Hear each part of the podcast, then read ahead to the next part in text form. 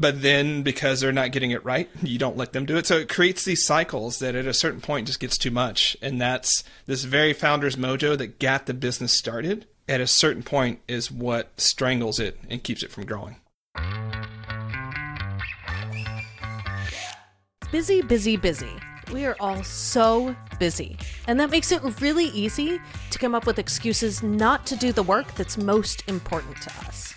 Because that's also usually the work that's scariest.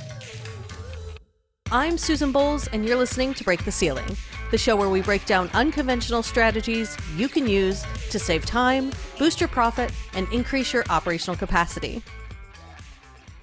Now, we've been talking a lot lately about all the ways that founders get in their own way and the practical tools you can use to get out of your own way.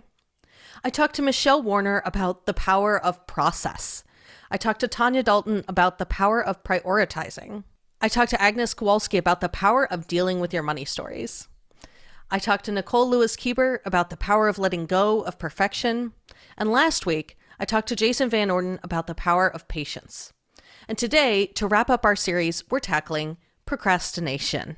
It is probably the most common way that founders, business owners, and really just about anyone trying to do anything gets in their own way. My guest today, Charlie Gilkey, helps people start finishing the stuff that matters. He's the founder of Productive Flourishing, author of the book Start Finishing, and host of the Productive Flourishing podcast.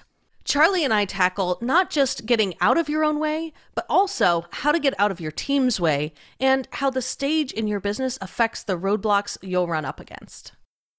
Hey, Charlie, thanks so much for being here with me today. Susan, thanks for having me. I'm pumped to be here. So you have a concept in one of your books that you call Founders Mojo, and I think that speaks exactly to this entire theme of founders getting in their own way. So can you tell me a little bit about Founders Mojo and how you see that impacting businesses? Yeah, that's a great place to start. And um, I kind of want to start with where I came up with it and why I had to sort of like give it a name, is because as I was working with so many small business owners, I kept having to explain to them, like, look, the way you think your team should be behaving and the way you think everyone around you should be happening is not the way that that's probably going to happen. You, you're special in this way. You got, and so I started calling it Founders Mojo, which is just, you know, that amalgam of like intuition and vision and experience and drivenness that just lets founders do what they do. Um, small business owners do what they do. And, and you got to think about it this way. No one else in the business besides the founder at a certain scale, at a certain stage, kind of knows and can see all of the parts at the same time. They know the strategy, if, even if they haven't articulated it. They know the cash flow needs. They know the marketing. They just got off of three calls with their clients, so they know exactly what people are saying. They know their peers. They just all of this embedded knowledge in the founders. And that drive that, you know, you wake up in the morning, assuming you got to sleep, um, and thinking about the business, right? Thinking about what you're going to do. And like we founders will project that onto the people around them, right? Their teammates, their V As, their um, sometimes their clients, because their clients aren't responding and aren't doing things on their timescale. So that's really what it is. That fundamental like spark and connection of vision, drive, knowledge, instinct, intuition that really um, centers on the founder. Does that make sense? Yeah, that totally makes sense. And I think that's actually kind of the core at what we're talking about here is that In in your reference, it's talking about all of those really unique, powerful characteristics about the founder that brings the business success. And also, as our businesses tend to pick up all of our own idiosyncrasies and the idiosyncrasies of like early members of our team, and the business starts to kind of embody that, sometimes the weaknesses or the blind spots that we have tend to become blind spots or weaknesses in the business. And so I think they're really inter- interrelated, at least in my opinion.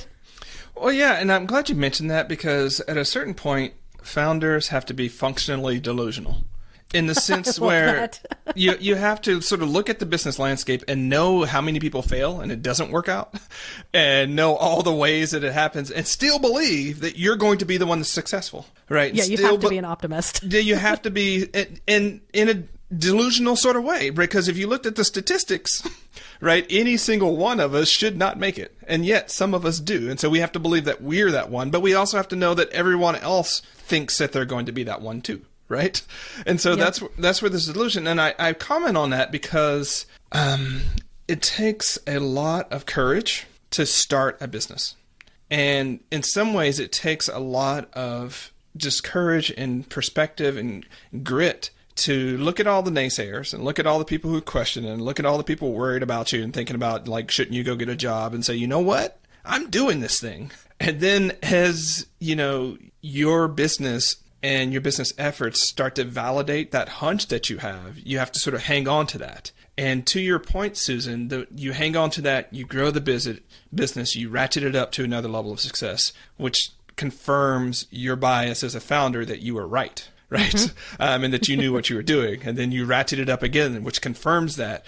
Um, but what we often can't see is that blind spot that in our businesses, we are um, creating snags. We're creating bottles, bottlenecks. We're creating um, culture in a way um, that we often don't think about. And I'm going to pause here because I think a lot of small business owners and founders don't think about in terms of culture, business culture that they're creating, but we in fact are, because um, teams have culture. At a certain point, those bottlenecks, those very unique ways of seeing things, um, that the pattern by which um, you become the smartest person in the room about all the things, such in a, such that you don't realize that you're kneecapping your team's ability to actually become smarter than you and be able to run the business. So they continue to turn to you, which pisses you off. But but then because they're not getting it right, you don't let them do it. So it creates these cycles that at a certain point just gets too much. And that's this very founder's mojo that got the business started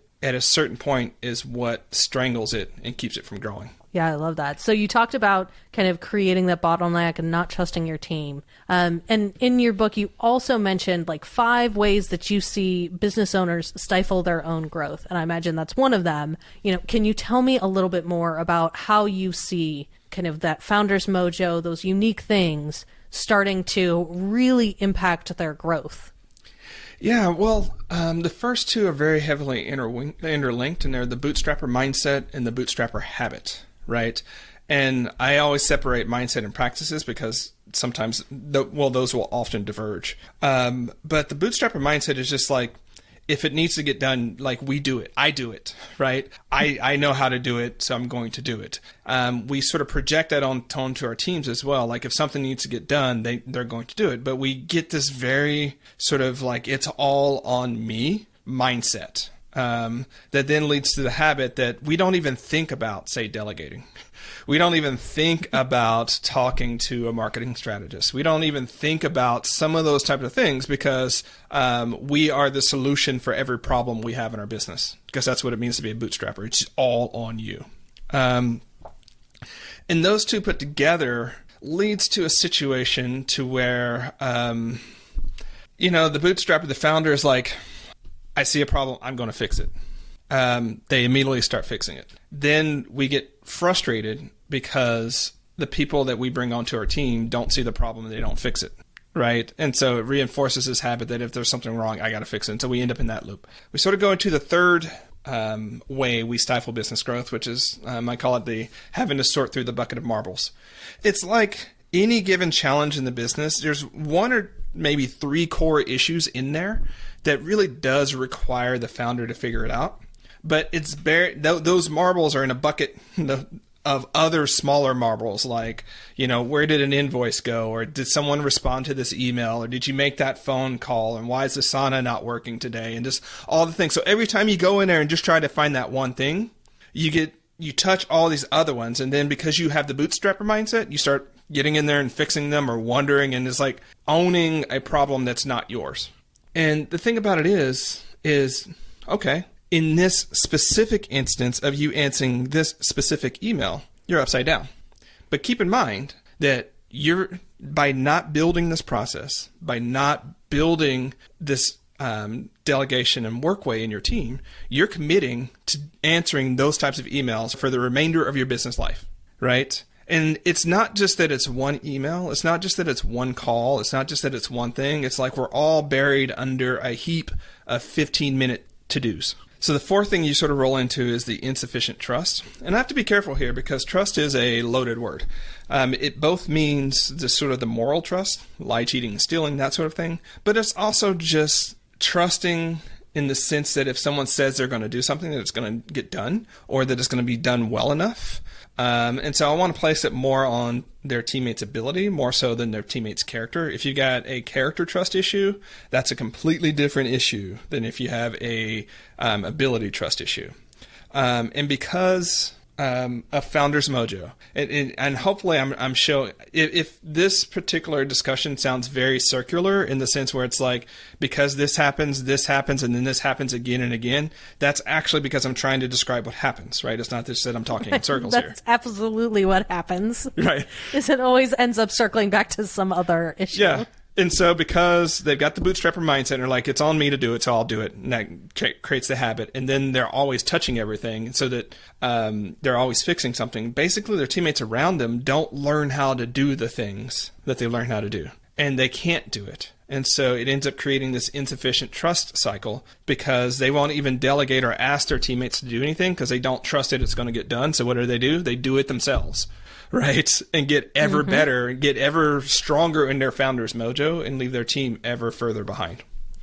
Um, once you sort of can work through some of those to where you get out of this bootstrapper mindset and you get out of the habit, you figure out what your core, what your core work is as a founder and how to trust your team. That last sort of snag that I've seen um, founders do, and this is a very um, counterintuitive one for so many founders and small business owners. Um, once you get to the point to where your team is already doing stuff for you and, you know, the business is working and things like that, the thing that immediately comes up for so many of my founders is, if I'm not involved in the day-to-day operations of the business, like, what will I do? What am I contributing to the business? Like, I can't have all these people out there working and I'm not. That just doesn't. And when I say it that way, to be honest, most of you listening who are small business owners, you're like, but isn't that the dream, Charlie? And I'm like, that's what we tell ourselves.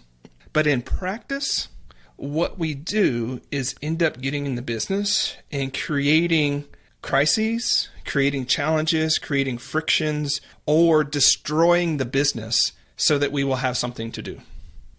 That's so true. I uh, I see that a lot in. Um, it was interesting. So I the the last like professional position I had was as a C F O, and I was turning over my like my work to the to my replacement when I left, um, and we were having a discussion about like, what do you do day to day? And really my role, I had a lot of direct reports. They all were, you know, doing their work. Um, you know, the, the style, I know you're prior military too, so I'm sure like you get this. The best thing I learned from the military was how to delegate things mm-hmm. yep. and, and to delegate things. And we were talking about, you know, what, what do I do every day at work? And I was like, I really don't do anything. Like, I sit in a, a couple of meetings, but my job is to make sure that the people who work for me have the tools and resources and support to do their job, and I get out of their way. Mm-hmm. That is literally how this happens. My day-to-day is not doing much, except occasionally putting out a fire. Yeah. I think people underestimate how much work it takes to get the hell out of the way. It's so hard. It's so hard. Yeah. And for me, the, the switch that I had to make mentally was building space in my own brain for part of my job is mentorship. Mm-hmm. And part of my job is to develop my team and make sure that they have the skills to do what they need to do. So sometimes that is, you know, they come into the office and like you said, that's giving them tools, asking questions so that they can learn kind of the the framework that you would learn to solve the problem. They can actually step through that themselves. And maybe you spend the first time, you know, walking them through the process. And maybe you spend the second time walking them through the process. But once they've been through it a few times and they understand that there are, they are empowered to solve that problem on their own. And now they know how to do that. Then it's less of an issue the next time because they'll just start solving the problems themselves. And depending on the person, that process takes a little bit longer for some than others. But the, the switch I had to make was that that is a core part of my job as a founder or as a leader, is that my job when you're talking about, like, what do you do all day if you're not actually in the, you know, sticking your fingers in the business. Your job is to sit there and be a mentor and develop your team. And that was one of the ways that I managed to kind of get my fingers out, out of the day to day. Yeah. Um, or the temptation to get out of the day to day, because I could tell myself I was still, I was still doing something. Yeah. I'm still, I'm still adding value to the company. See, but that's, that's where I want to, I want to really hang out in this space a little bit, if we may, Susan, because yeah, sure. what, that that drive to contribute and to do something and to create value, I think fundamentally like confuses how owners, how we should be thinking of ourselves as owner of a, owners of a business. So regardless of how you, whether you're an S Corp and how you do your, your pay or your wages versus dividends, but like there's a part of the value that you create from doing the work in the business.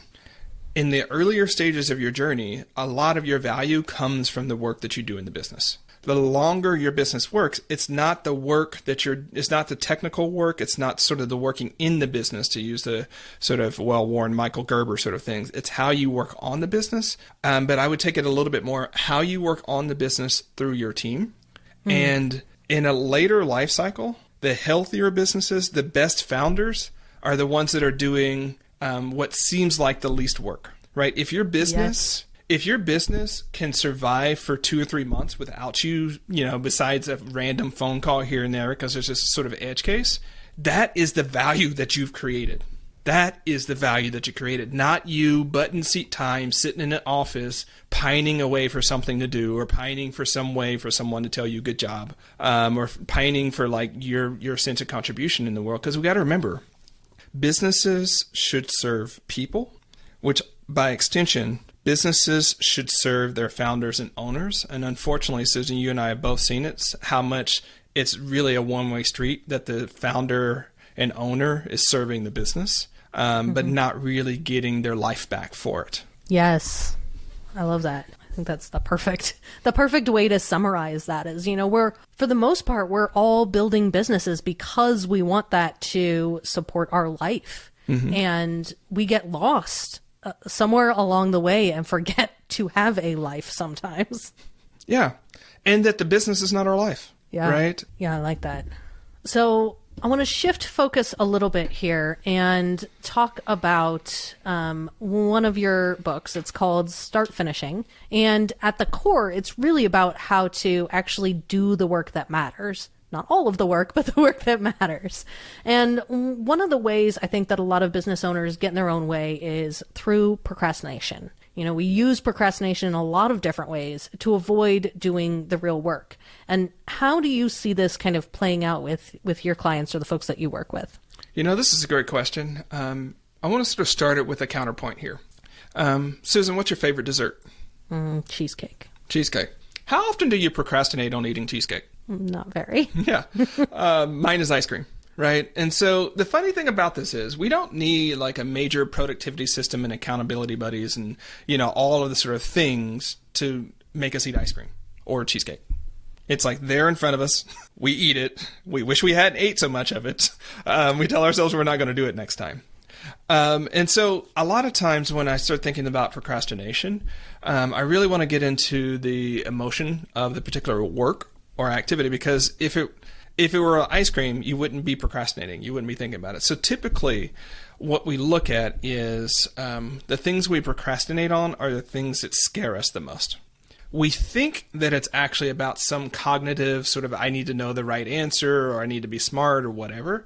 But I want to get to, what is it about this particular thing that scares you? Right? It could be you're procrastinating on letting something go because you're scared your teammates are going to screw it up. Right? So that's that's a sort of thing right there. And underneath that fear of them screwing it up is how much money you'll lose. And, you know, if we keep scratching at that, you'll be in the van down by the river. Right? um, or maybe, you know, on the counter side to us, and like what um, counter side meaning like when people are at that stage where they need to get themselves out of the bottlenecks, the fear and the thing that keeps them from doing the work that it takes to get there is often that, like, what will they, what will my teammates think of me if I'm don't, if I don't come in five days a week, right? Um, will they trust me? Will they like me? Will they think it's bullshit? Like, what's going on there? Um, now that's for stuff, and I, I want to, I want to bracket that. Those are for things that we don't just hate, right? Like, a lot of us will procrastinate over doing bookkeeping because unless you're like a bookkeeper or maybe Susan, who the hell wants to do that? Right? That's not what you signed up for. Um, it, it, it's like kind of like, Susan, you'll get where I'm coming from here. It's like, you know, on all the sort of like sign up for the military commercials, they don't show folks sh- like spending days shining boots and, and cleaning weapons and, you know, on K P. They don't show that. Right. You get to do all the cool stuff. Well, in the business sense, there's all this sort of like shining and sort of work that you got to do that no one really wants to do. And so, I mean, I can understand problems of procrastination when it's just what I call dread work. You just don't want to do it.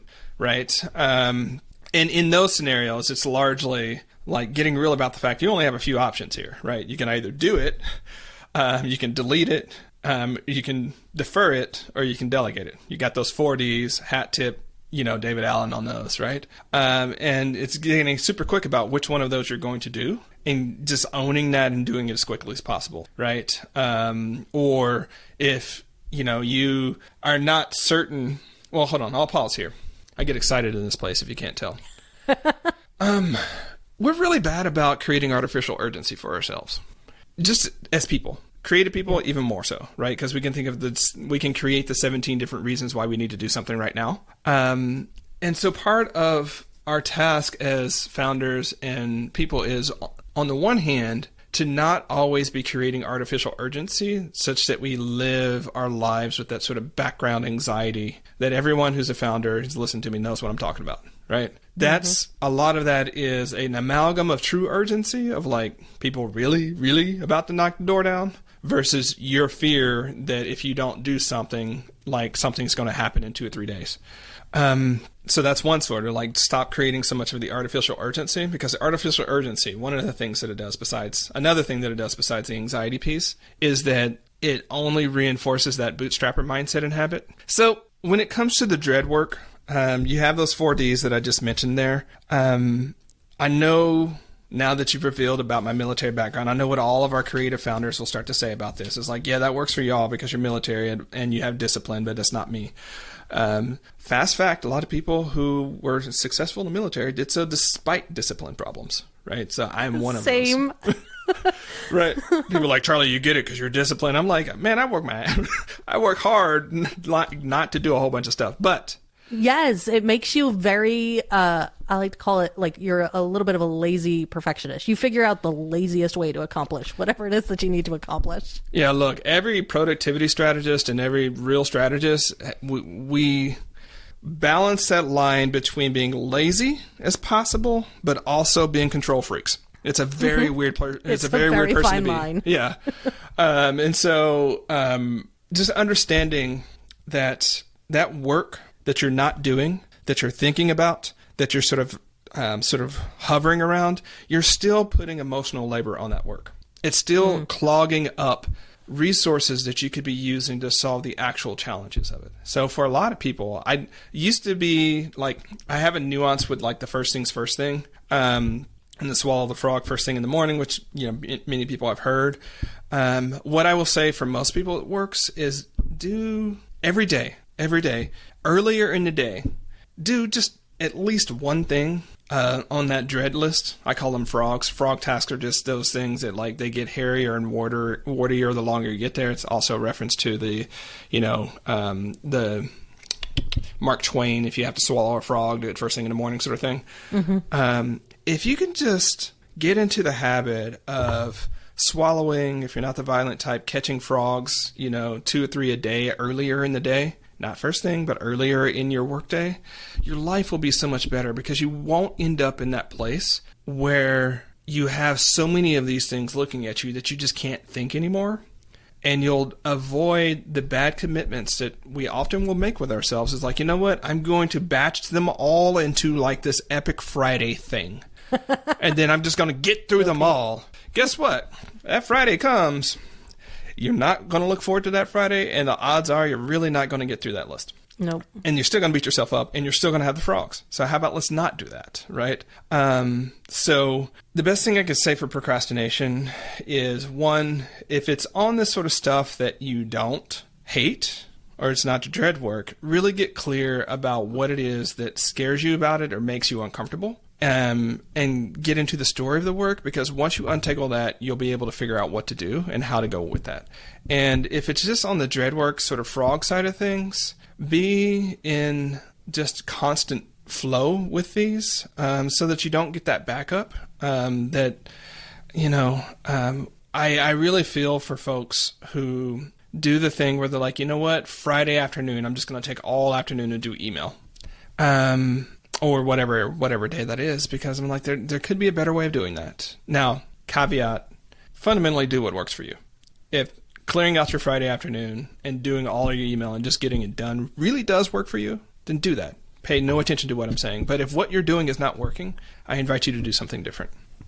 I like that. So I think this is maybe related, uh, but you also talked about finding momentum in your business and how it's really hard to gain momentum and very easy to lose momentum. And that that's also kind of one of the ways that business owners get in, in their own way. They kind of step off the tracks just before that roller coaster is about to kind of finally roll downhill. And then they start losing momentum because they're self-sabotaging. Either the light gets too bright on them, or, you know, right at that point where they actually do start to get traction, you know, they just stop. They do something to derail the train. So how do you see that kind of playing out? And how do you, how do you counteract that? Oh, that's a great question. So let's start with why we do that, um, before we go into what what to fix. And um, I, it's top of mind now that I'm ta- that I know you have a military background. There's a way military folks describe things, y'all, and you, you're hearing this, like, what's going on? Why does that do? Why is that happening? And then what can we do to fix it? Right? Yeah, that's that's absolutely. Always the way that we work through things. And so bear with us, because we always have to tell you, here's why that happens, so that our, the solutions that we're going to give um, have context. Um, I think, you know, I wrote about this in Start Finishing. There are three, I actually um, wish I would have made, made it four no-win scenarios. And so since I'm, I get to do that, there are four no-win scenarios we end up telling ourselves, um, that really create that, um, that pattern where we step off right before success. We step off right before we've, we've made it into the promised land, um, and then keep ourselves in the thrash. The first one is, um, that success is going to cost, you know, success is going to wreck your relationships. So if you're successful, then, and I'll, I'll put this in the context of a founder, if your business takes off and you've already been running as hard as you can do, and it takes off and goes to that next level, it's going to swallow you whole, and you're not going to see your family, friends, loved ones, and communities for like the next three years. Right. Um, and mm-hmm. then your, you know, your wife is going to leave you. Um, your kids are going to hate you, and you'll end up in a van down by the river. Right. It always uh, ends in a van down it, by the river. It, I don't know why, but it look, does. Y'all, there. Hopefully, Susan will link to it if you don't know what we're talking about. But so many of we're, we half joking here, but so many of our founder stories terminate with van down by the river, and they always do. And it and it's super fun, funny. It's like here here's how we think about this. And if I'm saying this, and when I say it out loud, if it sounds absurd, I get that, but it's actually how we, um, I would say, think about it. Um, but it's how we feel our way and grope our way through these situations. What we do, Susan, is we think success is going to take us a long, long, long time to get, right? It's a bunch of, you know, decades and a bunch of decisions, so on and so forth. But one mistake, van down by the river. Yep. Right? Um, we don't assume those possibilities of like, you know, actually there might be two or three things that I can do there. I get success tomorrow, right? We, we most of us can't imagine that story, um, but we that one one bad decision, van down by the river. Man, so many of us have that one. Um, and so here's what I want to say about that. Um, unless it is a character mistake, there is not one tactical mistake that is going to put you down in the van down by the river. It's just not going to happen, right? Now the character mistakes, lying, cheating, and stealing, and those types of things, those will get you there pretty quickly, right?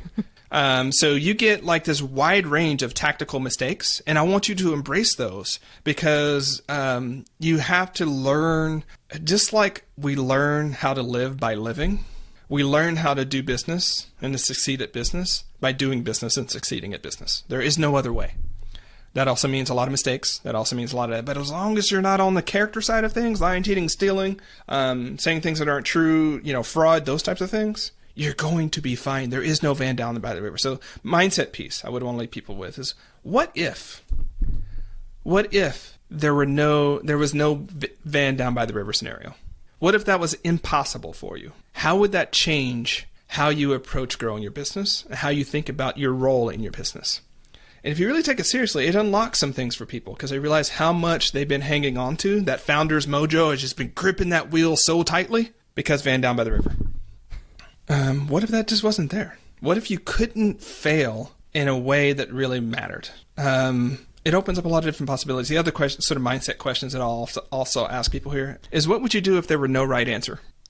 And the reason I ask that one is because so many people get stuck and they get off the treadmill, or they get off the treadmill, they, they get off the pathway of success because right as they get to the edge of it, they're like, but what if this isn't the right, the right thing? What, what if this is a, like the wrong thing and I'm making a huge mistake? And what, what if, right? But what if there were just a range of options, some better than others, but there was no like one right option out there in the world that, you know, is the boogeyman under the bed that's going to pop up once you make a decision or once you do something? What would that change for you? Um, playing with those two questions from a mindset piece works really well for folks because it, I think it dislodges the way in which we anchor um, anchor into the business and entrench certain ways of doing things that keeps us from finding the true growth pathways in our business, most of which we can't see when we start the business. Um, some, some of which we can't even see when we're in the business because, you know, it's hard to read the label when you're stuck inside the jar. Um, I like that. The other three no-win scenarios we'll create for ourselves are, um, the second one is, um, being successful will cost me my character. Like nice guys finish last, rich, wealthy mm-hmm. people are scumbags and have cheated people, real artists starve, like all of those sort of things we tell ourselves about how people who are successful are somehow disintegrous. Or they're, they're unethical people. Ergo, if we become successful at a wild level, if we sell our business and turn it, if we sell our business, we've screwed our employees. I hear, if I hear that one one more time, oh, I will lose it. Um, or, you know, if I set my teammate up for success and they can do things without me, then, and I'm not working, then I'm just that person that's profiting off of other people's work. Um, and that makes me a bad person. Just all those sort of stories that pop up. So that's the second no-win scenario. Third no-win scenario is, if I'm successful, I'll set a precedent that I'll never be able to live up to again. And that's a far fall from grace. It's kind of like if you were a middle schooler, and I say middle schooler because this is where so many of these stories um, really, really entrench, where it's like you're an okay student, but like that first time you made an A plus or you knocked something out of the park, and then that's what you had to live up against the rest of your time. Right. And that creates a lot of pressure, especially because of the relationship between sort of the hyper creative, um, hyper intuitive people who become founders have had an experience like that to where um, they were just able to generate something super quickly. And it did incredibly well. They didn't necessarily know how they did it, but now all of a sudden they had to live up against that. And if they did something mm-hmm. that was less than that, then then what are they and who are they? And like it created this whole pathway for them. So that's the third no-win scenario. And the fourth one is, success will cost me my health, my sanity, or my soul. Um, it's a it's a different than the second one, um, but it's just like I will have to rake my bones. I will do all those types of things. I don't want to do it. Like I don't want to be successful because I want to be in shape. Look at that reality that you created there. So those are sort of the four patterns that we get to that, that get us off of right as we're about to be successful. We're like, oh, I don't want the downside of that no-win scenario. I don't, I don't want to get wealthy enough that then people question my integrity. So yeah, I got to do something about that. Right. And we resolve it. Fundamentally, we resolve these no-win scenarios by shooting for mediocrity, where we're neither really winning, but we're also not failing. Right? Because then no one really will come after us, right? We're not really one of those rich people. We're we're doing okay, right? Okay is safe, right? Mm. Like we sort of shoot for this middle gap here um, that keeps us in this continual pendulum between groove and grind, groove and grind. Um, and every founder I know knows that that's a very thin line between when you're just in your groove and things are working and you could sink into it. And then that random Monday, something didn't work and you're back in the grind. Right. Um, so the first thing that you can do when you start to see that you're reaching that point of like self-destructing your success, things like that, is really look at whether you're playing to some of those no-win scenarios. Is it really that you're backing away because you think that what you're doing will create, um, will cross across a hypocrisy line that you feel it will make you a bad person? Is that what's going on? Is it that um, if you hire a manager to come in and take care of your business, that that person that's been in the manager position but hasn't been doing it well is, you know, who's also your sister-in-law, is going to like come after you or be upset about that? Like, really get clear about what one of those stories are there. Or, or is it just one of those things where you got some version that success ends up in a van down by the river story? Hmm. So we're kind of running out of time a little bit. I want to make sure we've got, we can wrap it up. I think that was a good place to kind of stop. But is there anything you think that we should talk about that we haven't talked about yet? What I would say on this one is embracing and appreciating how long it takes small businesses to grow. Um, one of the frustrations that I see, and one of the sort of things that, that will trip so many founders up, is um, their expectation that success should be Um, overnight. And they don't mean like overnight. They like, I get that it's not going to be tomorrow, Charlie, but like three months from now. Okay. And I'm like, yeah, I mean, really, Susan may disagree with me on this one, but the first three or four years of your business, the reality is you have no idea what you're doing. yeah. And most of the work is to figure out what the hell you're doing. So you will get lucky. You will have some lucky streaks. There will be things that take off, but like those first three years, just understand that that's what it is. Um, You're, broadly speaking, the next three to seven years are going to be, um, now that you know what you're doing and who you're doing it for and what your business actually is and who you need, you'll spend that time sort of building systems to building systems and processes and positioning and people to do that work. Um, then seven plus, you know, years, you, you start looking at different things of expansion, amplifying, things like that. And that's a rough model. I know different businesses are going to grow at different rates, but my main point here is be thinking in like three to five year projects or growth cycles, and not, you know, where you're going to be next month, next year, or, you know, next month, because I think that's what feeds so much of that, um, counterproductive hyper creativity and action that happens um, with small businesses. Yeah, I have to agree with that. That that three year mark seems to be pretty consistent. Like everybody up to that point, um, every once in a while before that, you think you you think you got it. And there may have a few like, oh, I think I got it. Parts, like you're talking about small wins, but really you're right. Like the first three years are trying to figure out who you are as a business, who you work with, what, what you do. Um, and then after that, it feels like it's more consistent. So where can our listeners find you if they want to connect or learn more about what you do? Well, y'all, I've already heard that I'm lazy, so you know I don't have too many different websites to go to, right? So um, all, all of my work can be found at Productive Flourishing. Um, you know, we have tools for founders and small business owners. We also have a lot of great tools that help people become, be more productive, more effective, and more proactive. So again, that's founders, or not Founders Mojo. Um, that's productive flourishing dot com. And um, if you want to hear more about the book that I've recently written, it's called Start Finishing. Um, you could find that at start finishing book dot com. P S. That's just a redirect back to the to the landing page on my website. So those are the best two places. Um, Twitter is also another great place. Charlie Gilkey. Awesome. Thank you so much. Thanks for having me. It's been a blast. Procrastination is often a symptom and not necessarily a cause of founders getting in their own way. Lots of times, procrastination happens because we're just plain scared. Scared of doing important work. Scared of putting ourselves out there, or scared of having to do the next thing. So I've started a little routine for myself.